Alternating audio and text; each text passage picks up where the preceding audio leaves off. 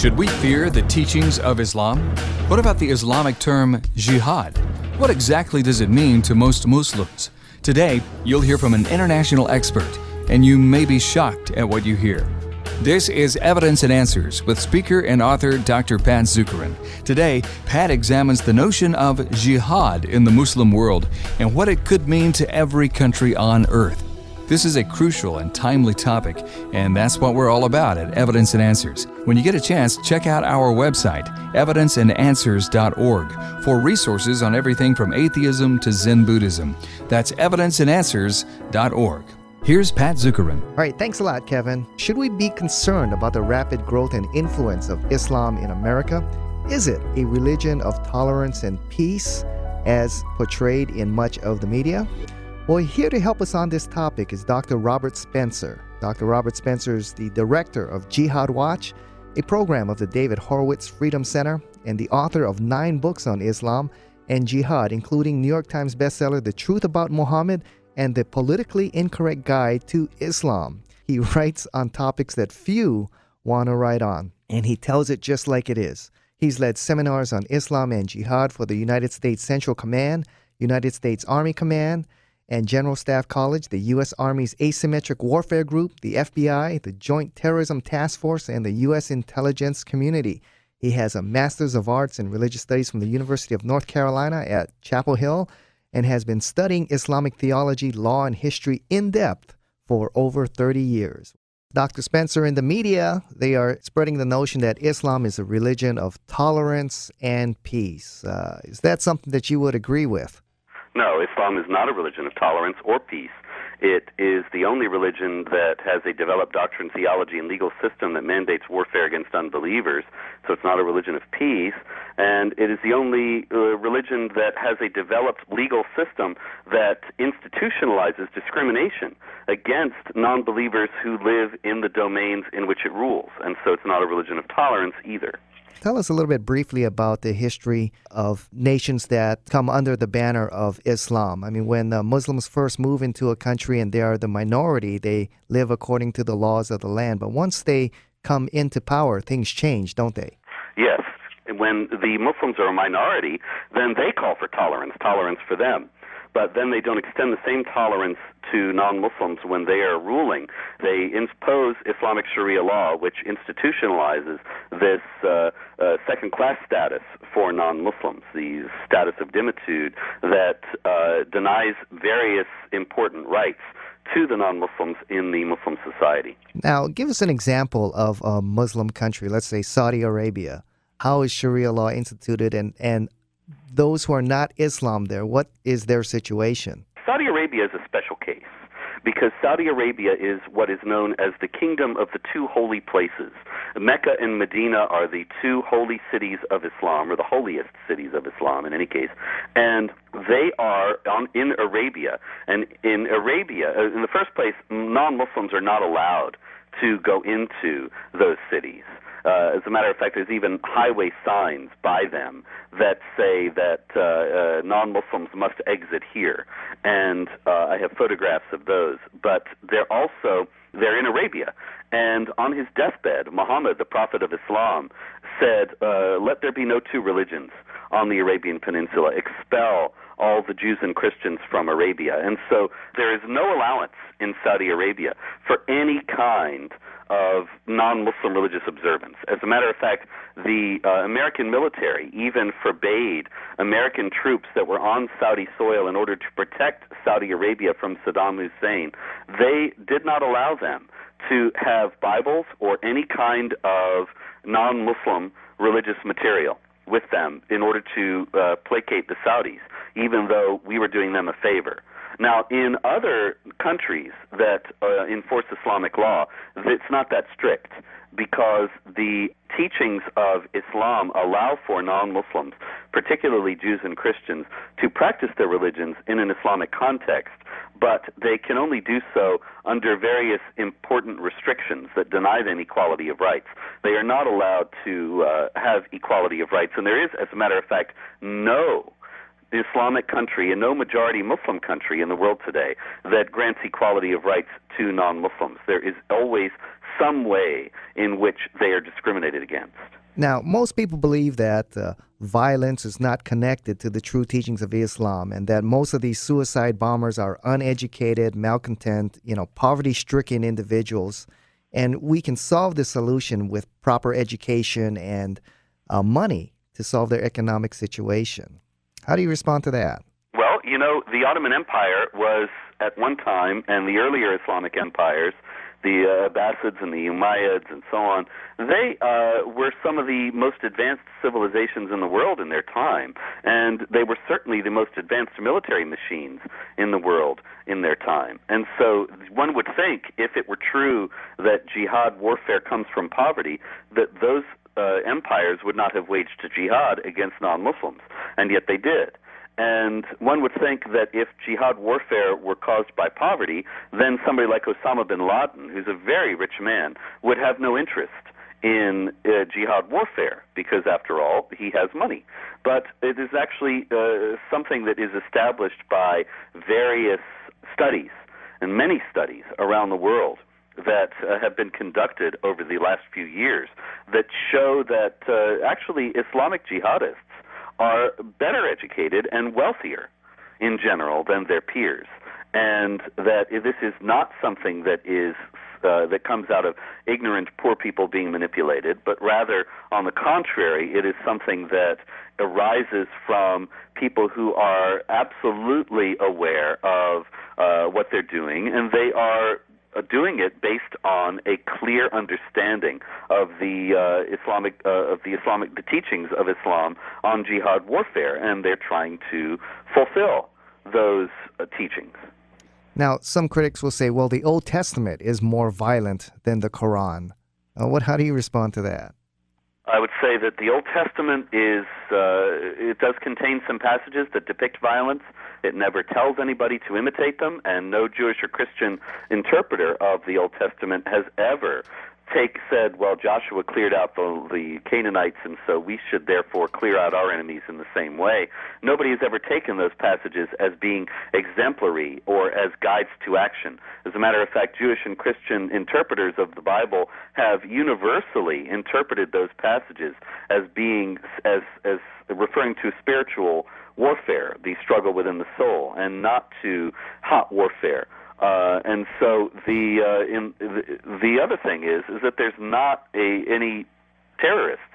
There are not Jewish or Christian terrorists around the world who are committing violence in the name of Judaism or Christianity and justifying it by reference to these Bible passages. Quite the contrary, there are many Islamic terrorists who are committing violence in the name of Islam and justifying it by reference to the Quran but uh, you don't find any Jewish or Christian terrorists, and this is because the uh, the passages that are violent in the Bible just simply aren't understood that as as marching orders for believers, the way the Quranic teachings that are violent are considered marching orders by Muslims. Oh, if anything, the the violence in the Bible merely records it or reports it in in situations and certainly doesn't say this is the way you are to be or to, to emulate this. Certainly not. But you know, Pat, as you mentioned at the, at the beginning of the broadcast, that uh, the media talks about Islam being uh, a religion of peace. Uh, Dr. Spencer, it seems that some of their own PR campaigns want to uh, say that too. The U.S. based Council on American Islamic Relations, or CAIR, C A I R, claims that uh, the Quran reveals the true peaceful nature of Islam and promotes interfaith harmony. Now, how do they get away with that? Um, I mean, that's a, that's a that's an Islamic group, and they're trying to say uh, they're based in America that uh, oh, come on, it it is a peaceful book and a peaceful religion. Well, they're trying to mislead us. I mean, that's very very simply they are trying to pull the wool over our eyes. They are uh, giving a highly misleading and tendentious view of the Quran that leaves out the fact that the Quran mandates warfare against unbelievers and their subjugation. Probably they're referring to those passages and obliquely saying that they promote interfaith harmony because certainly there is interfaith harmony if all the non-Muslims submit to Islamic rule then there's plenty of harmony just like there was in the old south with the slaves uh, when they accepted their slavery then everything was great yeah sure I think the Quran as I recall uh, uh, re- required some kind of a, of a taxation or something for non-believers. You know, you can practice your religion, but you got to pay the the tax. Exactly. Yeah, the, the the tax is mandated in Quran chapter nine verse twenty nine, and the tax is religion based. Non-Muslims pay it, uh, specifically the Jews and Christians, also other so-called people of the book, and they uh, are the Muslims are exempt from paying it. Wow. Now, Dr. Spencer, you know, the Quran is a difficult book to understand. It's kind of like coming in the middle of a discussion here and trying to figure out what's going on. Uh, what's a good way to help understand the Quran? I happen to have a new book out uh, called The Complete Infidel's Guide to the Quran, which is designed to, to answer that question. And uh, I mean, really, you have to have some kind of a guide to understand the Quran because it is, it does refer many times to incidents that it doesn't explain, and it does not fill in the details. And it is also not ordered chronologically. It's not ordered in any logical way. Um, the chapters are arranged generally from the longest to the shortest and so there's not really any kind of logical arrangement to it. And these kinds of things can be very off-putting to uh, non-Muslim Westerners and make it very hard to get to, very hard to understand. And so uh, a guide to the Quran, I believe, is is vitally needed because it is, for all its difficulty, the uh, the the primary inspiration for Islamic jihadists. It is the book that explains what they're all about, why they are doing what they're doing. And so we can understand their motives and goals by understanding the Quran. But to understand the Quran itself is not so easy, and hence the need for a guide. Yes, and I'm very glad that uh, you wrote this complete guide to the Quran. Uh, because in, in many uh, Islamic commentaries, they'll often sanitize a passage and not really say um, exactly what the passage intends. They they kind of spiritualize it or sanitize it more so it's more acceptable here, uh, whereas you kind of just say it like it is. Well, yeah. Uh, you have, for example, chapter 4, verse 34 of the Quran, which says that uh, good women are obedient and those that are, n- are not, beat them.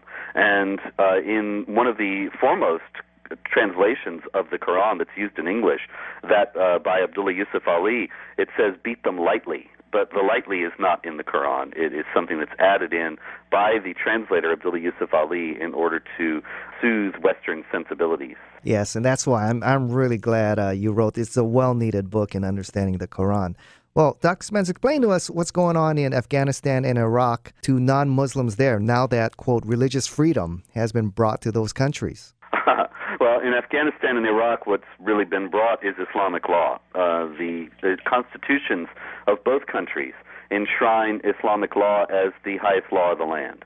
And Islamic law does not give religious freedom. As a matter of fact, over half of the Christians who were living in Iraq before the Iraq War have left Iraq. And persecution continues because there are Muslims now in Iraq who believe that the Christians have to submit to the rule of the Muslims, and they are killing those who do not submit. And so you end up with a situation in which the uh, the Christians are suffering more than they did under Saddam Hussein. And uh, that's the situation in Iraq. In Afghanistan, we had the very famous case of Abdurrahman a few years back. Abdurrahman was a uh, Muslim who became a Christian, and he was put on trial by the moderate Karzai government that American troops are propping up. He was put on trial for his life because Islam forbids Muslims to leave Islam. You have to stay in it. It's a room that's got a door in but no door out. And that being the case, Abdurrahman was put on trial for his life. Uh, the State Department was shocked, and I remember a State Department spokesman saying, We want to re- remind the Afghan government that their constitution guarantees religious freedom. And the Afghan government replied, Yes, it does guarantee religious freedom, but only within the bounds of Sharia, only within the bounds of Islamic law, and that means there is no freedom to leave Islam. Dr. Spencer, you think uh, we could really establish a democracy there in the Middle East in these two countries? No, uh, and that's because uh, Muslims generally are taught that uh, the Islamic law is the law of God. It is a comprehensive program for all of society. It is a political and social system as well as a religious one, and consequently, it is uh, uh, not something that's open to voting. It's not something that's open to the uh, will of the people. It is something that is to be imposed from above and obeyed by the people. And so the problem with uh, the idea that we can bring democracy there is that there's this competing system that has the loyalty of vast numbers of people in these countries, and that they will always think that uh, in comparison to that system, uh, the any any kind of democratic system is rebelling against God. That's a very powerful appeal to try to get over, and I think ultimately any attempt to get over it will be unsuccessful. Dr. Spencer, it's been in the, the news lately. What do you make of the case of the teen girl who converted to Christianity and has had to flee her family? Well, it's a very sad case, really. It's a very uh, it, it's a very indicative case of some of the problems that we're facing because most people don't understand that Islam does uh, forbid people to leave Islam on pain of death and the Islamic advocacy groups are engaged in a large scale deception campaign in order to uh, uh, fool people into thinking that there isn't any kind of death penalty for those who leave Islam. Although there are many, many cases around the world that I document all the time at Jihad Watch uh, that show that there is indeed this death penalty, and that Muslims understand that there is this death penalty for those who leave Islam. And so uh, this girl is under threat. She says that her father threatened to kill her because she converted from Islam to Christianity. Uh, but she's 17. She fled from her family and uh, is in foster care now in Florida but because of this full court press and the ignorance of law enforcement and the mainstream media, uh, it unfortunately does uh, appear as if she is going to be sent back to her family in Ohio uh, relatively soon. Now, that's not uh, something that guarantees that she'll be killed, uh, certainly, but it does. No, but we certainly have heard about honor killings. Certainly, and it does make it a possibility. Uh, she says in her own testimony that she's afraid that what will happen is is that she will be taken back to Sri Lanka, which is where the family is from, and uh, killed or institutionalized there. And I think that is the most likely possibility. Now, that's here in the United States, uh, but that's a regular practice in countries where uh, Sharia law is the law of the land, isn't it? Yes, definitely, and uh, it's uh, it's even you know it's openly done in those countries. There's no there's no controversy about it or furtiveness about it at all. Well, how should we deal with the war on terrorism, and and is it a war on Islam? Um, the war on terrorism is not a war on Islam. George Bush and Barack Obama have uh, both very very repeatedly uh, insisted that it is not a war on Islam and that uh, Muslims are welcome in the United States and are valued citizens and so on. Barack Obama is especially intent on communicating this to the world. And um, the problem is that Islam may be at war with us. That uh, while we are not at war with Islam, there is plenty of indication that uh, Muslims around the world are being exhorted to wage war against Americans and that they are doing being th- this exhortation is proceeding on the basis of Islamic teaching, and so uh, we haven't really formulated any kind of coherent response to the civilizational challenge that the jihadists represent. Um, they are uh, they are uh, challenging the foundations of our culture and civilization in numerous ways, and we're just essentially ignoring that challenge and hoping it will go away. I think that uh, it's not going to. Yeah, Dr. Spencer, you know, as I travel around the world in several countries, for example, in Africa, you know, the goal of Gaddafi and, you know, countries like that is to make Africa a Muslim nation, and they're pouring millions of dollars into creating mosques and schools uh, in countries all over the continent. Is that is that what you're seeing throughout the world? Yeah, uh, there's a tremendous effort to uh, proselytize on behalf of Islam, and it is a concerted worldwide effort, largely financed by the Saudis, and it is uh, proceeding according to Islamic teaching that uh, says that first you invite the non-believers to accept Islam, and then if they refuse, you go to war with them. Dr. Spencer, how should we deal with the Islamic threat here in the United States? I mean, is the administration doing enough, and, and what kind of things do you advise? Administration is, is not even not not doing enough at all. Its administration is working uh, in the opposite direction. It's uh, uh, Barack Obama in June 2009 in his uh, Cairo speech, his his uh, much anticipated speech to the Islamic world, he essentially said that uh, the problems between the West and the Islamic world are all our fault. They're all America's fault. They're not uh, nothing that needs to be uh, done by the Islamic world. He said that it's all because of colonialism. It's all because of uh, the Cold War and because of the rottenness of American pop culture that the Islamic world is angry with us. And he is, uh, implied thereby that it's up to us to change this and to assuage that anger by changing our policies. Uh, the idea that they might hate us for something that uh, has nothing to do with what we have done, but has everything to do with their own w- outlook on the world and their own assumptions in society, that doesn't seem to enter into their heads. That doesn't seem to enter into uh, the mind of Barack Obama or his advisors. And this is a grave error. Uh, it, it leads us down all sorts of uh, wrong paths. Like, for example, we keep thinking if we keep giving money to the Pakistanis, we'll win them over. We will show that we're good guys, and they will feel obliged to fight alongside us. Even though it's been documented that for years now, since 9 11, we've been giving them billions to fight terrorism, and they turn around and give it to the terrorists.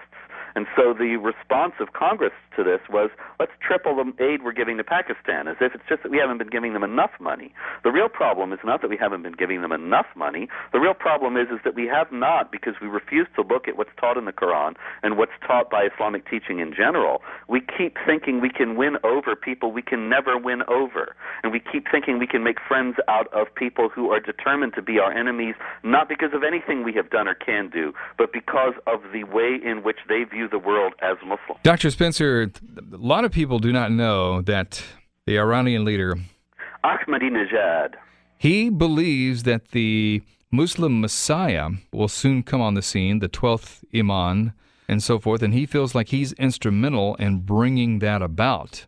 Uh, perhaps even through doing something very radical to to cause something uh, of an apocalyptic nature. Is this true what we hear about him, and how come we don't hear about that in the media? I wonder. It is true, uh, and it's because of why we don't hear about it in the media. The media is so complicit with the Islamic Jihad; it's it's appalling. But uh, why they are, I wish I knew. Uh, but I'll tell you though. Um, the Shiite Muslims. Iran is the uh, uh, is a Shiite Muslim country. Shiites are about 15% of Muslims worldwide, but about 99% of Iran. Um, they believe that the this Messiah figure, the the Imam Mahdi, uh, will return and is is hidden away and has been since the ninth century, and he is hidden until a time when the Muslims are persecuted so terribly that he will return at that time to save the day.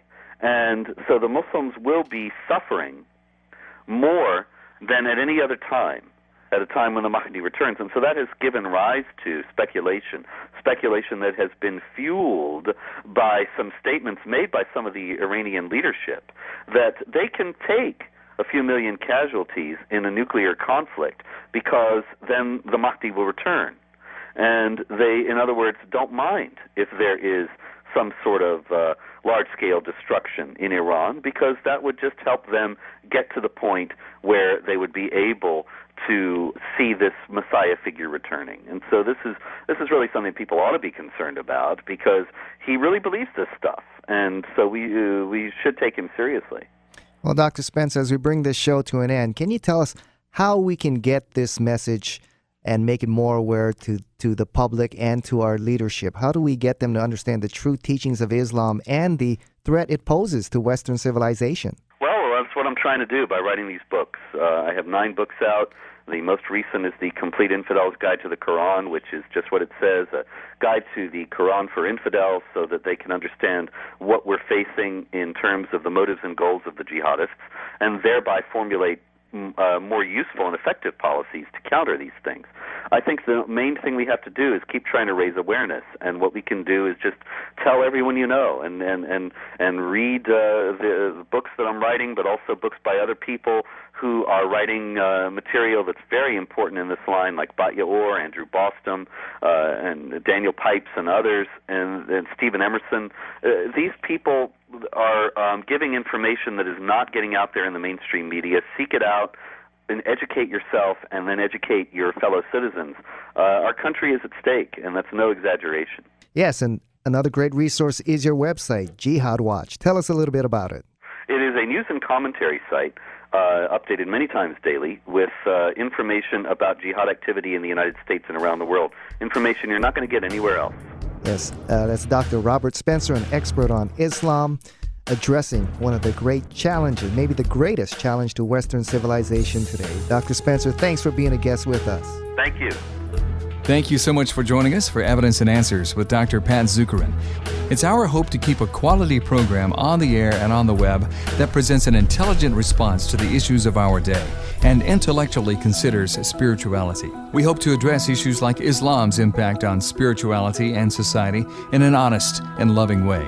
And we'd like you to join us. Please support us with your tax deductible financial gifts. One of the ways you can do that is by purchasing our resources available at evidenceandanswers.org. You can download past shows on everything from atheism to Zen Buddhism, read Pat's articles, and purchase Pat's new book with Dr. Norman Geisler, The Apologetics of Jesus. It's all at evidenceandanswers.org. That's evidenceandanswers.org. I'm Kevin Harris. Thanks again for listening, and we'll see you next time on Evidence and Answers